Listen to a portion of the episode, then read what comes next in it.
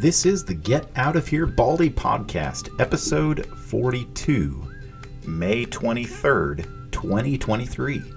This week's Baldy of the Week is composer and musician Hans Zimmer.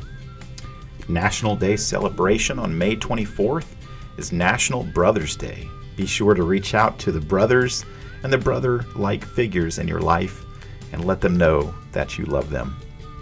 This day in history, May 23rd, 1934, American outlaws Bonnie Parker and Clyde Barrow are killed by police in an ambush near Sailes, Louisiana. We talk a little bit about how fugitives from days of old sometimes are romanticized and celebrated, even though the things that they did in life were actually quite heinous. We talk about Pastor Ben's message last Sunday at Wyatt Park Christian Church on the Holy Spirit, who is the gift giver. We're so thankful for you, our Baldy listeners, our Baldy buddies. We hope you have a great day and a great week. And now, friends, let's go get this bread. They're Ben and Aaron, and they love sharing about their love for Jesus and food covered in cheeses. Weird news, history, sports regaled from a generation raised playing Oregon Trail. National celebrations almost every day. There's only one thing I have to say. Don't you point or stare at their lack of hair. Yes, they're follically challenged, so sing along with the biblical Baldy ballad. Get out of here, Baldy. Get out of here, Baldy. Don't know what I mean, read 2 Kings chapter 2, verse 23. Get out of here, Baldy. Get out of here, Baldy. If you don't know what I mean, if you don't know what I mean, come and take a listen to your two bald kings.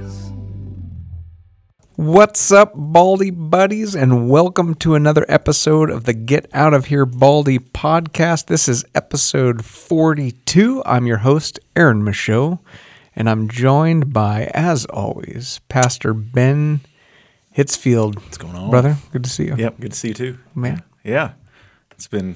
I didn't see you this weekend, and so kind of catching up a little bit Yes, here as we're this is it. getting the This podcast is, going. This is this is the live catch up right here, go. folks. Um, no, it's good. I, I felt like spring is in the air. Yeah, getting a little warmer. Yeah. It's nice. I've got a new shirt. yeah, yeah looks little good. bright colors. Looks good. decided. Nice. Decided I needed to. Yeah. This isn't quite Hawaii. It's not quite an aloha shirt, but I feel like it's a nice striking yeah. a, a, a Yeah, balance it's- here. uh, it is. Yeah, it's it's not like in your face, you know, Hawaiian, but yeah, no, it's it's Yeah. it's sending out good vibes. there we go.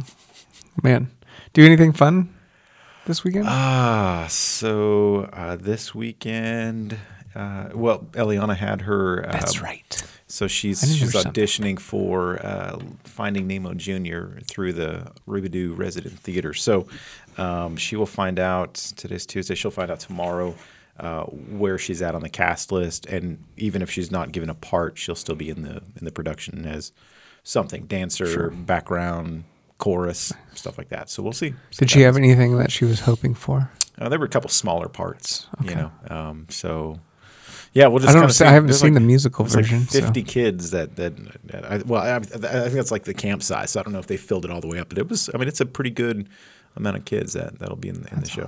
So I love Finding should be fun. Yeah, That's a good one. yeah, Roll right on. absolutely. Man, all right. So we're continuing with our Baldy of the Week, Hans Zimmer. Um, I should probably do something other than composers, but they're just my favorite, so that's what I'm sticking with. But here we go. Hans Florian Zimmer, born the 12th of September in 1957, is a German film score composer and music producer.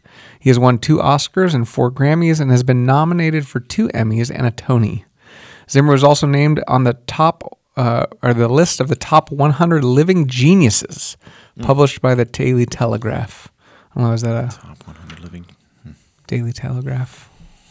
I'm see how is that like the is. Time? That's not probably not as good as the Times or something, but Hmm. whatever. Anyway, his works are notable for integrating electronic music sounds with traditional orchestral arrangements. Since the 1980s, Zimmer has composed music for over 150 films.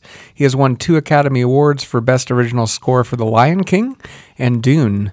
His works include Gladiator, The Last Samurai, The Pirates of the Caribbean series, The Dark Knight trilogy, Inception, Man of Steel, Interstellar, and Dunkirk. It's a pretty good list. And yeah. that's not even I was going to say that's very similar to um, who'd we just do? John Williams. Yeah, yeah. I mean, just s- some some pretty big. I go back and um, forth in my spirit about which one I like better. I mean, Lion King's pretty good. I'm not too familiar with Dune. I, I got Um, to see that. The book was good. Yeah, I've seen The Last Samurai, but it's been a long time. Of Pirates of the Caribbean is probably number one for me as far as just being able to hear it and know exactly what music it's coming from. Dark Knight trilogy. Um, okay. Hmm. Yeah, some of the some of the. I mean, those are some good movies in there. so the, on that that list doesn't have my favorites actually. Oh, So- so, what's your what would be your favorite? So he did um, the music for the Sherlock Holmes with um, Robert Downey That's right. Jr. and Jude yeah. Law. Yeah, those are some good ones. Um, l- love that score. yeah, Uh, but my favorite, Yeah, all-time favorite, is the Kung Fu Panda trilogy. nice. That's a that's, a that's a good show. Um, And what I found series. out about him too, I didn't uh, put it on here, but he's uh, I think head of the whole music department over at DreamWorks Studios. Oh, very cool. Like he found that, so he does. If I don't think he does all the music, but um, DreamWorks, he's highly involved with them, and so He's not too much older than my parents, so no, okay. the, my favorite ones are the ones where he does. Um, one of the things that makes I think him unique is the way he integrates so many different cultures' music into what he does. The scores that came out in Kung Fu Panda, Last Samurai is another one. Hmm. Um, Gladiator was really good. That was another uh, good score. I mean, that movie got all sorts of. yeah, Uh, Russell Crowe won Best Actor that year. I still think he stole it from solid one. Tom Hanks. I'm actually a little bitter Now, about what that. year was that? Who was what? Was, what did Tom Hanks do in that year? What year? Was um, that? Castaway. Oh yeah, Castaway. Yeah. So I, I mean, I, Hmm. don't get me wrong. Russell Crowe's performance was really good in Yeah. Gladiator, yeah, but Tom Hanks With spent an hour and a half yeah. on the screen with just a beach ball Yeah. as a co-star. Right. No, I get that. I think that's that's probably a solid argument to make. Um, so Wilson, when he gets swept out to sea, I'm like, why am I crying? It's at yeah, volleyball. it's a volleyball. Yep.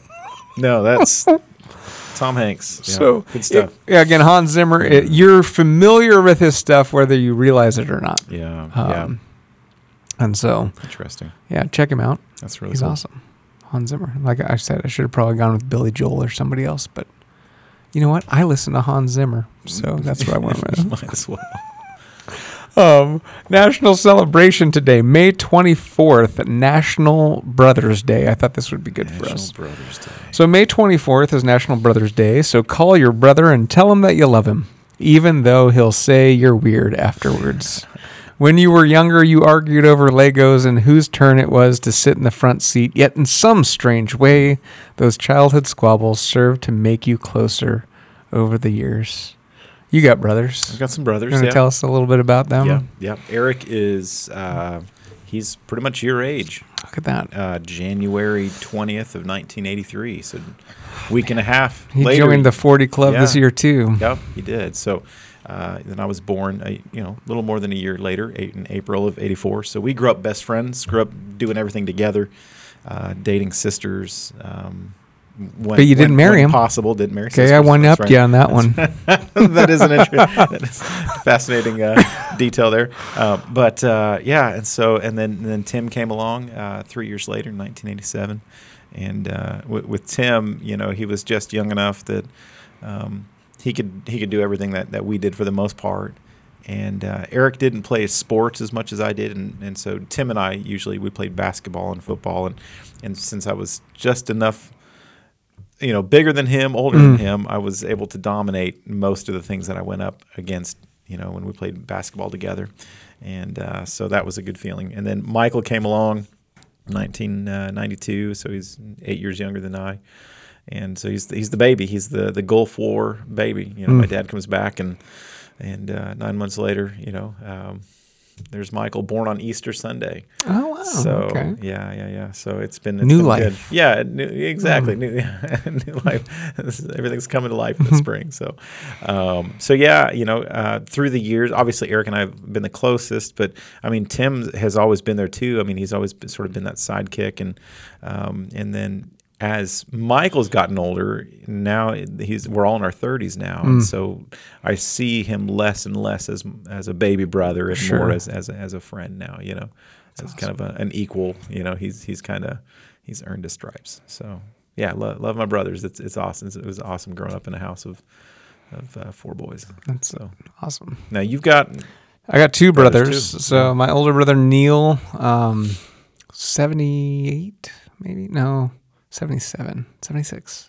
so he's Anyway, a, he's a- he's a true Gen So he was yeah he was graduating high school when I was in sixth grade because I remember some of my fondest memories with him are uh, we would drive we were down on the south side of Maui and we were going to school up on Haleakala.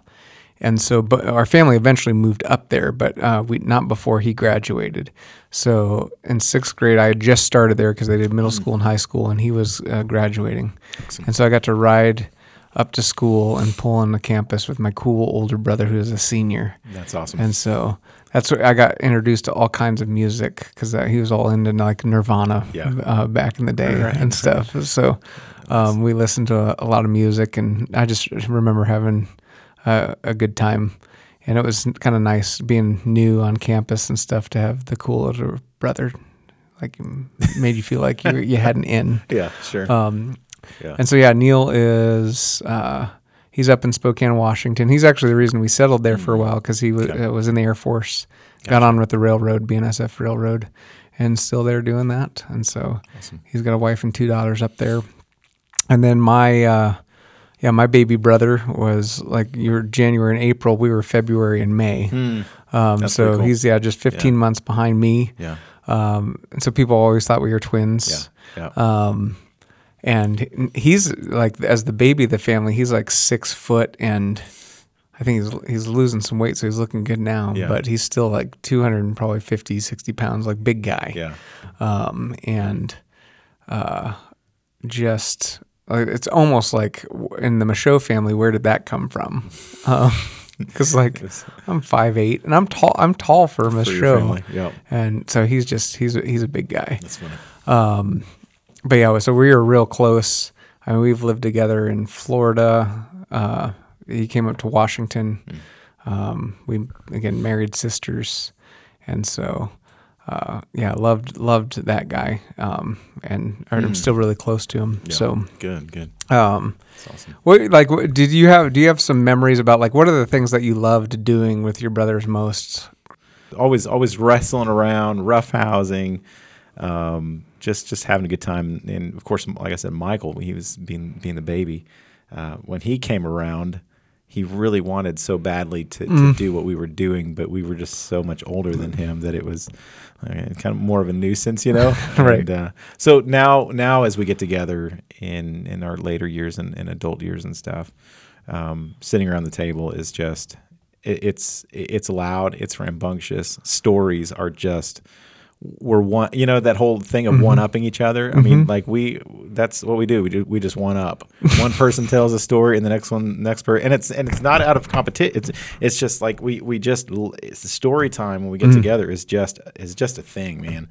And I look around at, at Becca, and she comes from a family that's you know much more reserved and and they're they're quiet you know and and at least on on her side of the thing you know mm-hmm. uh, uh, the in-laws um, you know they have relatives that maybe a little bit more outspoken Rambunctious. and stuff rambunctious but my gosh man we I, it's it's funny to see my uh, see Rebecca's expression when all of us boys are together and we're just doing our thing and sharing and our moms and the thing like and that's the other thing is, is our mom was the perfect you know boy mom. I mean Sure. she did not she didn't want daughters and she rolled with the punches. She was tough man. She was tough. And uh and my, my dad too you know uh they they both uh they, were perfect parents for for four boys it was yeah good good time man just just never a dull moment in the Hitsfield house growing up I love it. so We used to do like um, so in the pool. we do before you know WWE was World or WWF. Yeah. Before the World Wild Foundation, Wildlife Foundation. Yeah, took it back, Jerks. sued them. It's terrible. Um, but yeah, we used to pretend to be like Macho Man Randy Savage, Oh, yeah. going off the top rope, Oh, man. and stuff like that. And then one of my favorite things with with Adam, my younger brother, was we uh, when we moved up onto the mountain, uh, Haleakala, we had this like flat driveway, but then there was like this steep drop off um, uh, down to like the open fields where across the fence was like there were cows and a cattle ranch uh, out there on Maui. Um, but we had this, it was this huge like retaining wall and there was a basketball hoop. But one of the things we'd do is tape like a strike zone on it and then do wiffle ball. Oh, nice. And so if you hit it over the ledge and and down into the um, down the hill, Yeah. that was a home run. And the other per like if the pitcher gave up the ho- the home run, he had to go get the ball. Yeah. that was kind of like his walk of shame. Yeah, right. Um, and so we used to love doing that. And so we had little uh, setups where if you hit you know certain parts, that it was a single or a double. Um, and had a way of keeping score. Yeah. And so it was just a lot of fun doing wiffle ball uh, together. So I don't know. That that's one of the things that stuck with me most. That's cool. Um, but yeah, because him and I played baseball growing up, Okay. um, and we're really into it. Uh, a lot of the time, Yeah. um, yeah, because we're close enough. Uh, you know, there was those years where you like kind of graduated the new league where we were separate, but Right. yeah. So that I, those are probably the ones that stick with me most. That's awesome. Um, that and late night gaming sessions Yeah. on the Oh, Super gosh. Nintendo. you Yeah. know, until Oh, yeah. two in the morning, three in the say morning. that's that's Hopefully, mom doesn't come out in the garage and see if we're sleeping or not. so, because my old yeah, in our first house on Maui, uh, so my older brother had his room okay. um, out in the garage, and it had a loft in it where you could sleep. And Oh, so yeah. once he graduated and left, and I think he went up to Eugene, Oregon for for college Hmm. before joining the Air Force, and so on weekends we'd we'd say, "Can hey, can we sleep out in in the garage together and have like a sleepover rather than stay in our rooms?" And that's when we'd like Be fun. we'd pretend to go to bed and then get up and Play go video games. play video games all night. That's But- awesome. so, bro, if you have a brother, call him and tell him that you love him. Do it. And maybe, it. like, I don't know, if you did play Legos or something, like, Yeah. maybe just get together and do something that you used to do as Sure. kids just for fun. There you go. Why not? Yep. Rekindle Just, the good times. Just do it. Yeah. Rekindle the good times. So, national celebration. Um, this day in history, so May 23rd, which is actually today, um, 1934, American outlaws Bonnie Parker and Clyde Barrow. Bonnie and Clyde are killed by police in an ambush near Sailes, Louisiana. Now, I it was they have an interesting story, Yeah. and um, at the time of their death, they were thought to have committed at least 13 murders and had numerous bank heists and robberies. Yeah. And I find this interesting because growing up, uh, like, I mean, basically what these people are, they created a gang um, with a lot of family members, actually. Mm-hmm. Yeah. Uh, they killed and robbed people. Uh, but there's something about the way the Mm. story, at least culturally, was communicated to me where they're almost like these cultural icons and heroes. Yeah. And Yeah. you know, sometimes there's like when you think of stories like Robin Hood, where you Yeah. rob from the rich and give to the Right. poor, there's some sort of redeeming element where maybe there's a little moral Yeah. tension, Right. But you can still see why that person might be considered a hero. Yeah. I really couldn't, in in my actual research of Bonnie and Clyde, find much that made me think there was anything redeeming about the work that they were doing. Yeah. No, I I agree with that. So I guess my question is, and I've I've kind of know this is noticed this in some storytelling, and I don't know if it's a modern phenomenon. I, I feel like it might be. Yeah. Um, is that we really do like to almost paint villains as heroes. Yeah. And I didn't know if that says something about our culture or maybe just our human nature. Uh, but do you have any thoughts on that?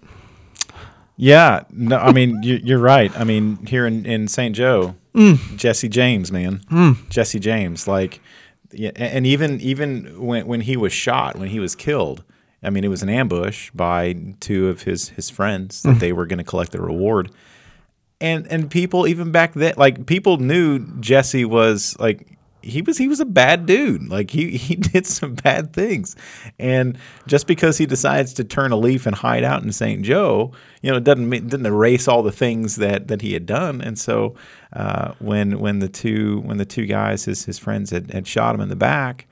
uh, there were people that thought it was just an outrage that you know he he would die in that way. And it's funny because in in the story of Jesse James, in fact, you can go to one of my favorite YouTube channels um, that d- deals with history. is called the History Underground, and uh, the guy who does that, uh, he did he went to the Jesse James Museum here in St. Joe, and he does a whole you know little thing about that and talks about this phenomenon of how the, the the good guys in this scenario who brought Jesse James to justice, like even in, in that day, like people didn't respect him for. In fact, I think they were made out to be just as bad as hmm. Jesse him, himself. You know, hmm. but then like you've got Billy the Kid, and just the other day I, mm-hmm. heard, I saw a little something on him on YouTube.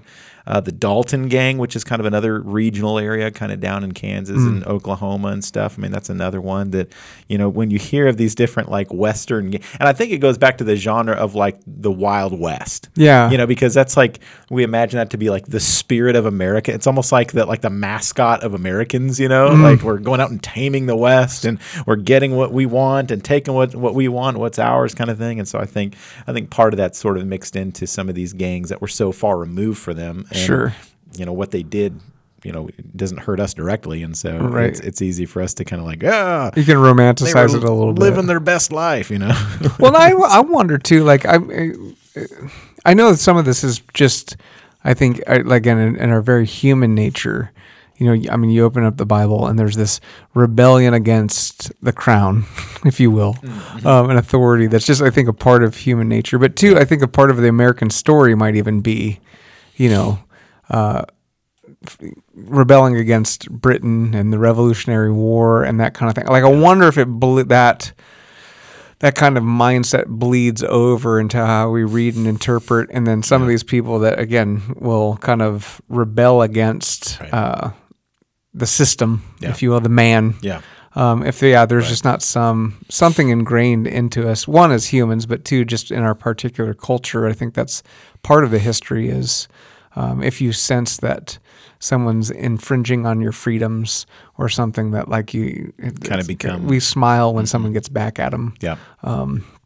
But yeah, I just thought they were uh, like just interesting because as I as, as I read up and re- researched more, I'm like, Hmm. this is not like I'm I'm not sure that I'm supposed to be rooting for these people at all.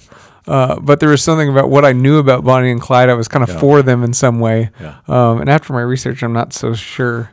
Uh, I did find it interesting. Uh, so they met. She was married. I think when she met him, he was not, but he went to jail shortly after. And at 19 years old, she snuck him a gun in prison that allowed him to get out. Wow. Um, they did catch him again, and then he got paroled, and that's where they really like picked up their crime spree. But it was like a 19 year old girl sneaking a gun into a prison so that he could escape. Um, that's quite the the story, the meeting story. Yeah. Um, Sure. it's a little different from me and my wife's, but I thought it was very interesting. Amazing. So Bonnie and Clyde. So I don't w- watch out for that. Just I don't know as you're researching uh, history, like it just. I, I think it's interesting to see how some of those things get communicated because I know there's been a film done on them. I haven't seen it, Yeah. so I'm kind of Yeah. curious to see how they portray that.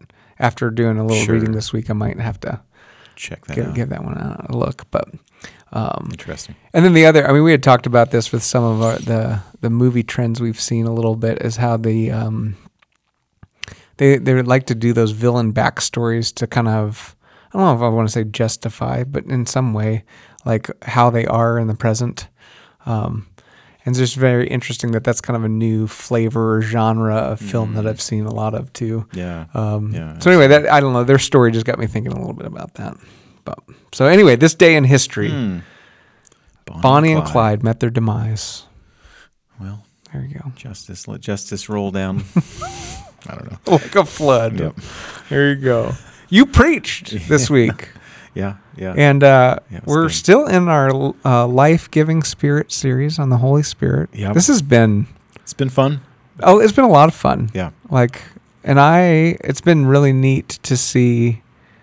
One, I, I just have, I think, sensed the Holy Spirit in a fresh way again. Mm. Yeah. Yeah. Same. And same here. there's just real evidence, I think, all around, and like in the people all around me, that they're they're kind of experiencing that same thing, and so it's been it's been a real joy Yeah. this past few weeks for sure. Yeah, it's been great to see that kind of match up and the words that we're speaking, and then to see just little demonstrations, Mhm. uh, different, um, just the Holy Spirit reminding us that um, it's not he, it's not a doc it's not just a doctrine. It's not just you know something to believe right? But it's like it's it's it's God's presence God's very Spirit that is is working all around us. And and so I think more than something to believe it's something to open up our eyes hopefully or ask that the Lord would open up our eyes to see how uh, His Spirit's working in our life and in our world.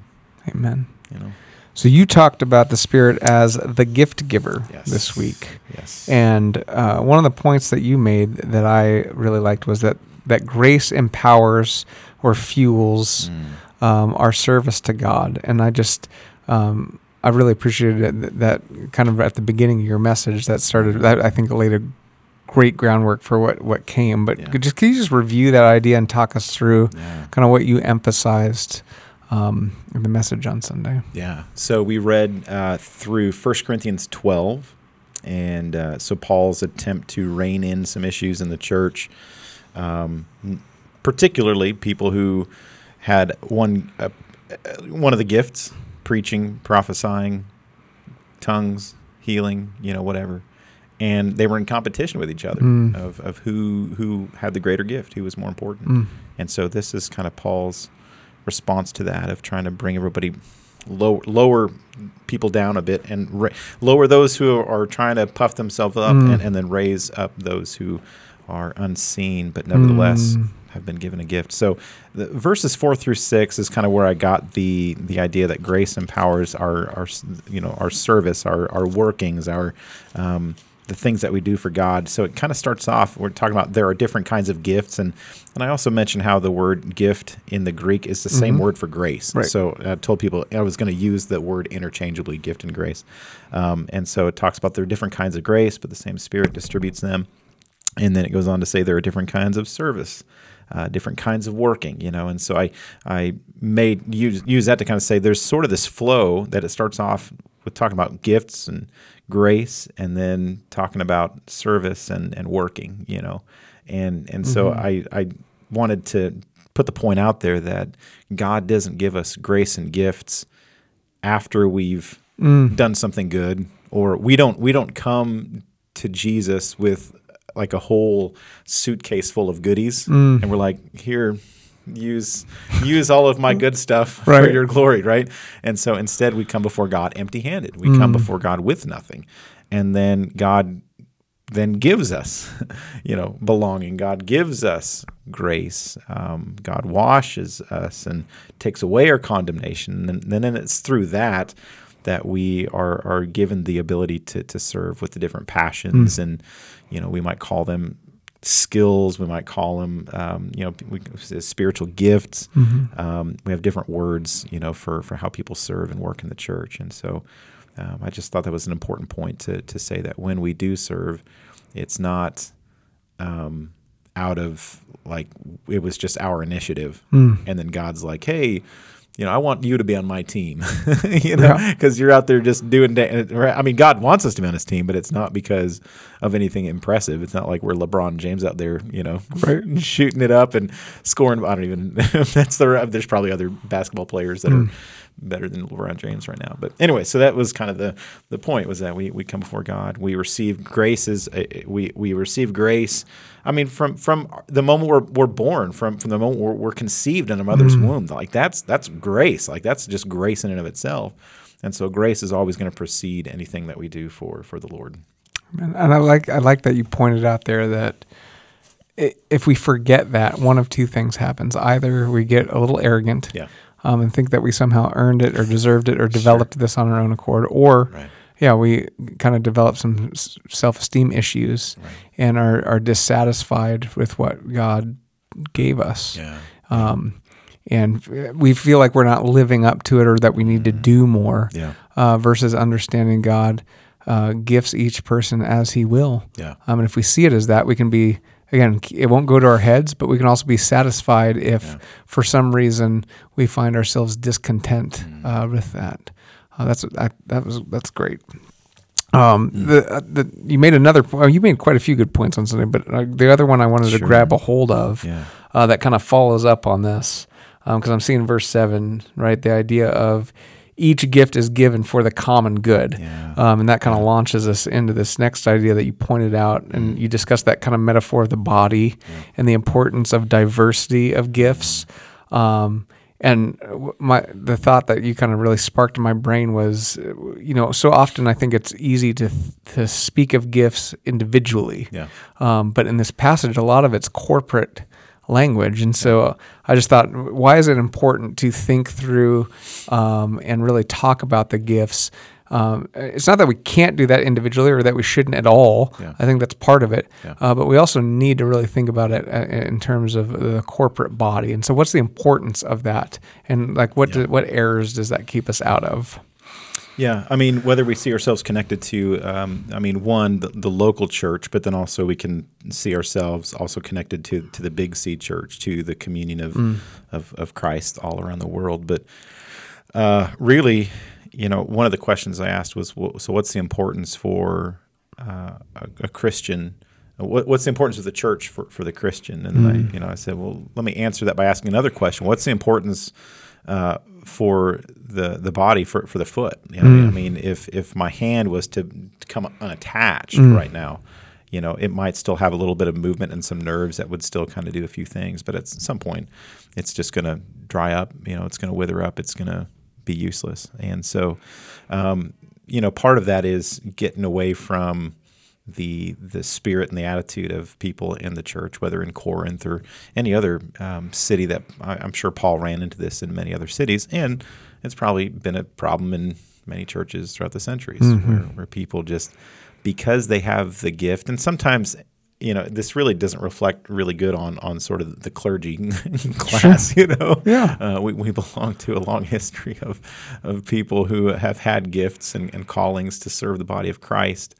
And uh, instead of using their gifts to encourage and to build up the body of Christ, they used it for for personal gain, or for power, for reputation, and um, and so when that when that happens, it's really becomes about one person instead of the whole body, and and so you know back to the point that the gifts are given for the common good, mm-hmm. and so just like when we think about the human body. Um, you know how many things are, are a part of our body system that we just we can't see? Like we mm. just have to trust that they're there because science mm. tells us. We haven't looked inside our body to see all the different organs. We don't have a microscope um, at our disposal to see all of the, the little cells, you know, the, the 60,000 miles of veins in our body, you know, our brain, all of these unseen parts that are just doing their job day in and day out. Um, but you know when we think of the body we think of our five senses.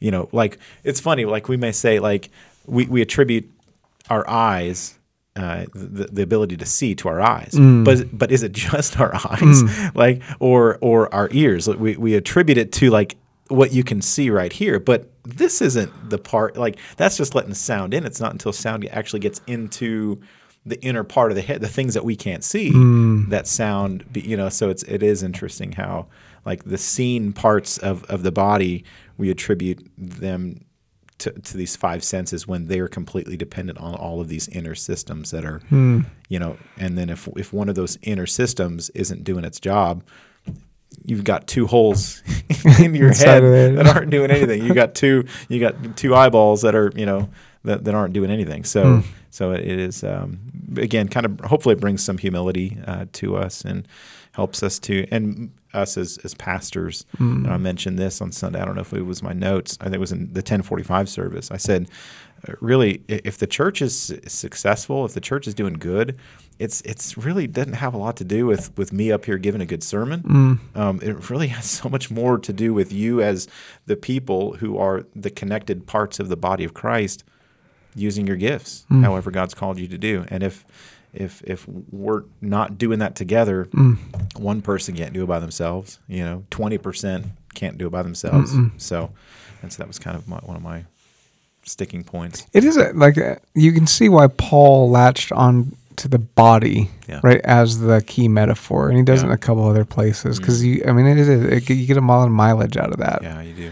and Yeah. it, it really assesses the problems uh, uh, that come along with again a, a failure to do this well. Mm. Um, yeah, it's a great image.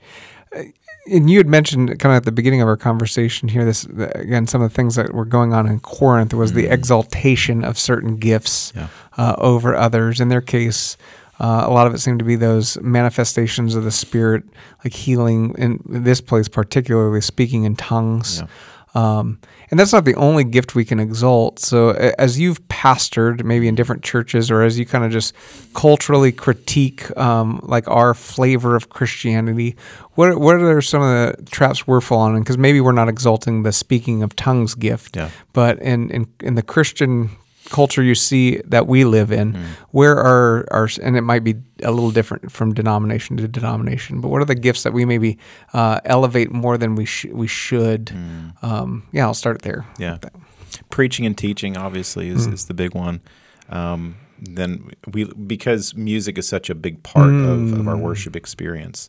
Um, you know, there's some we have some great musicians that, that on our worship team, and many churches do. And so, and and so sometimes what happens, the unintended consequence of having good speakers and good musicians is it becomes uh, a time where people come to watch, you know, to be entertained uh, instead of participate. And that's not all the people's fault in the pews because it really comes back to to us as as leaders who are setting up the worship services. There's Right, we, ways stru- we structure it to reinforce consumer Yeah. Christianity. Yeah. yeah, exactly. So there's ways to to have a great worship team and have ha- have good competent speakers that are giving responsibility to to the people during the worship service. You know, mentioned last week we were talking the the word um, for for liturgy means the work of the people. You know, and so.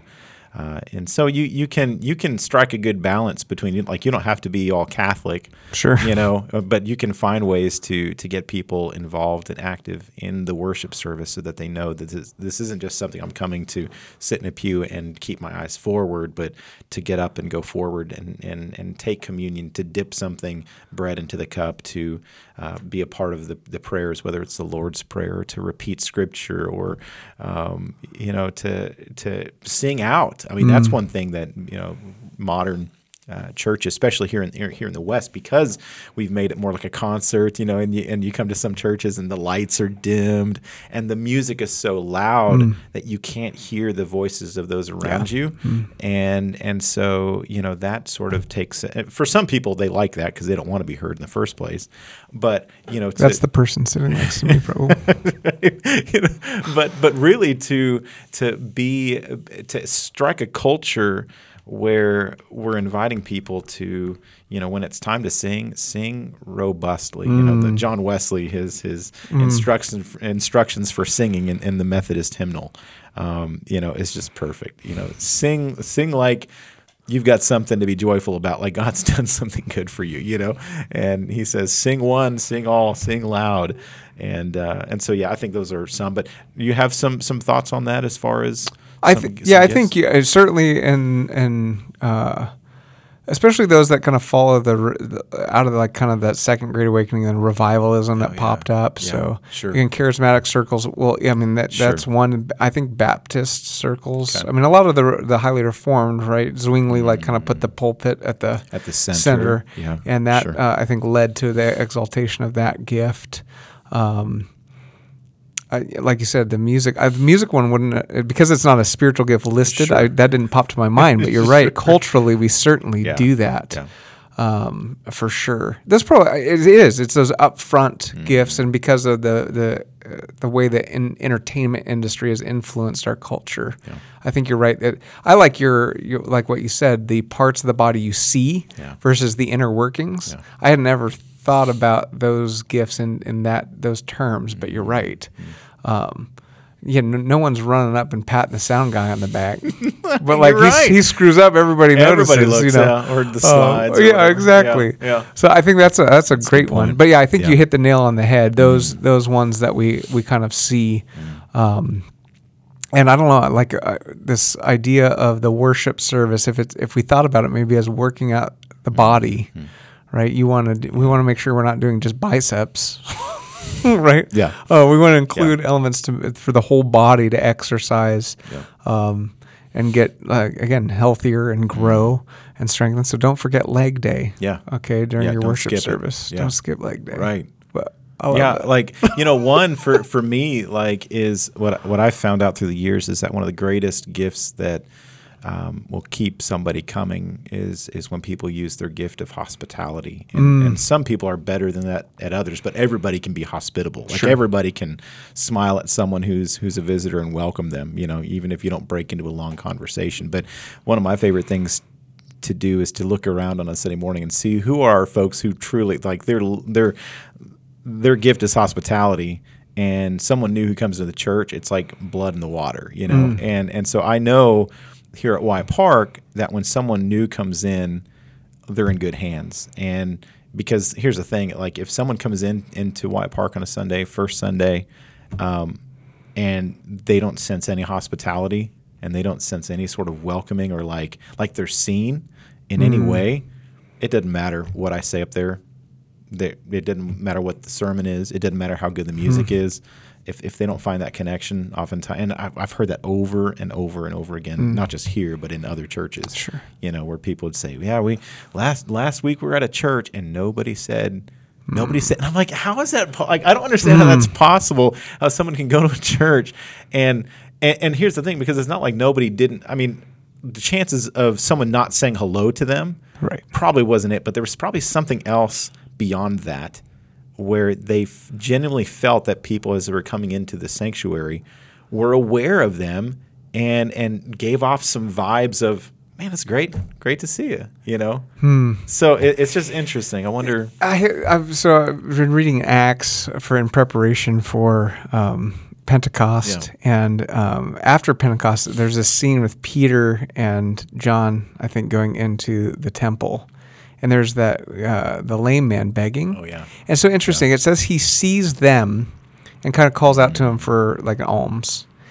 And there's just this mm-hmm. interesting phrase there where it says, P- Peter looks at him and says, Look at me. Mm. Look at me. This guy had already seen them. Yeah. But it was like the interaction was that what you're talking about, that passing by to where it wasn't a true connection. Yeah. And Peter Peter sees it. He sees a guy who's like people just walk by him. They might even throw a few coins in the hat Mm. Sure. or whatever it is and go right on by. And, and he seems to be satisfied with that, but Peter won't put up with it. And so it's just very interesting that That's he good. goes up to this crippled guy and he stares. Look at me. Make eye contact here. I see you, you That's see me. And then it's just a wonderful uh, little interaction or detail. But it's that kind of thing. yeah yeah Um, and what Sure. an encouragement to us, like you said, just to truly see people because it's it's easy to be kind. It's Yeah, easy to do the niceties. I mean, we're Right. really good at that as Yeah, Christians. yeah. But to really see people, that's good. really digging in beyond the surface level, you know. And at the at, when we were at the uh, oh, the leadership conference last, you know, talking about getting getting to different levels with people Mm. and, and not being satisfied with just how are you? Mm. you know, good, good to see you. Okay, you know, but to, to be intentional about moving beyond that, and that's an that's an exercise for for a lot of us. But there, Sure. are, like I said, there are some people like that's their gift of hospitality, Yeah. and so you got to have some of those folks in the church doing what they're doing, so others who don't have the gift of hospitality can come in and do what they're doing to kind of lift up other parts and stuff. So, Amen. um, and so I talked about Mahomes. You know, talked about There how you know we thought he was invincible up until Super Bowl Fifty Five, and all of a sudden, when when his offensive line isn't blocking for him, he's not he's not quite so superhuman at that point, right? No. So we found out. Well, no, we've got to pay some. and we found out how important a toe is too. yeah. Oh yeah. yes, we did. Turf toe. That's oh my right. gosh. That's it. Yeah, you're right. So Hmm. crazy. Yeah. So it was it was a good it was a good good uh, me- message to kind of dwell over and to be able to to deliver. So one of the things that I don't know uh, in in verse. Um, Let's see. I'll just start in 22. I thought this was was an interesting one. Um, on the contrary, so um, you know, the eye can't say to the hand, "I don't need you." The head can't say to the foot, "I don't need you." On the contrary, those parts of the body that seem to be weaker are indispensable, right? And so we've kind of talked about that. And the parts that we think are less honorable, we treat with special honor. But then here's the next part: and the parts that are unpresentable are treated with special modesty. Like what, what's what what's that referring? Like like in my mind, I'm thinking, okay, so like we there's parts of the human body mm-hmm. that like we cover up. It's just what we as humans have decided like it's not right to go around and show these things off. So like like they've got their purpose. Whose gift is that? in the church. so so anyways i i i didn't dig too much into that point Right. on sunday but i've been Who's the private part of the body of Christ? and i mean you think about how important that is Sounds to- like a dissertation topic there for you, Ben. that little doctorate doctorate uh, presentation there so if you if you're the unpresentable parts um hey there's there's a point for there's there's a reason for your existence He does well, make the point. so- Like you can get away without hearing, talking, seeing, but like if you can't go to the bathroom, your body's not going to survive. so who knows? treated with special modesty Special. That's funny. Dude, that's worth a cup of tea. Uh, it is. Yeah. I I I, I want to go. I want to Google that and see what other you know theologians have said about Be that. afraid. Make sure your safe search is on. you know, there's there was an author recently who wrote a book. Uh, yeah, well, anyways, yeah, and, and so Fall down I'm, that hole. I'm sure some author. Had some fun with that. Yeah, one. yeah, I love it. Very good stuff. Well, I, again, I just it was I don't know. I just every week has been awesome in the Holy Spirit series, and so we Mm. Yeah. get to close this out Yeah. this week. We're doing Pentecost. Pentecost, Pentecost. Revel of the Spirit, and you were kind enough to let me preach. I've preached a couple weeks in a row, so it's it's time to you know, and I've got a funeral coming up on Friday, which I didn't know at that point, so it works out. It's almost like the Holy Spirit knew you might need a break, I think so. Yeah. and I get to nerd out on Shavuot Part Two. you go. Like- I was gonna say, and I was gonna, I was gonna mention to folks that, um, you know, we, we did we did uh, the the feasts last year in November. So if you want to brush up on that, uh, one of the messages in November was on the the feast of Shavuot um, to give you a little bit of background. Um, so Gotta go listen because we're deep diving yeah, that bad boy. deep diving. Yep, It's gonna be fun. awesome. Can't wait. Um, any other thoughts, brother? I think uh, you know. Um, so we got the the yard games coming up here. That's right. um, and next next week, next Wednesday night at five o'clock at Bartlett Park. So gonna play some Kubb and probably. If you want to dress sure up, bring your cornhole. Viking wear. Yeah. whatever you want to do. Right, horns. It's gonna be you know, whatever. legit. Yep, just don't bring any booze. Um, It's probably a good idea. you can do that afterwards. you can do that afterwards. Yeah, you Okay. can go We're Anyways. throwing sticks. Yeah. It could be dangerous. throwing sticks at sticks. Right. So it should be fun. So uh, come out if you want to bring your own picnic food. You could do that. Bring out any games that you want to bring. Of course, bring any friends or folks that you think would enjoy that time together. Yeah. So and then otherwise, um, I'm also doing Wednesday nights in June, uh, calling it PB and J. Yeah, I loved it. Pastor Ben and Jesus, and we're just we're just gonna sit and read the lectionary texts on Wednesday nights uh, at 6:30. So that'll be June 7th all the way through the month, minus the Wednesday for VBS, which is the 21st. All right. So, and if if people are enjoying that, we may just extend that into July. We'll see what happens. But Fantastic. so yeah, Well, church, we love you. Yeah. And uh, walk in the power of the Spirit. Use your gifts. Affirm, encourage other people in theirs. amen. That's what you should do. Amen. In that case, beware of the bears, Yeah. folks. Grace and peace out.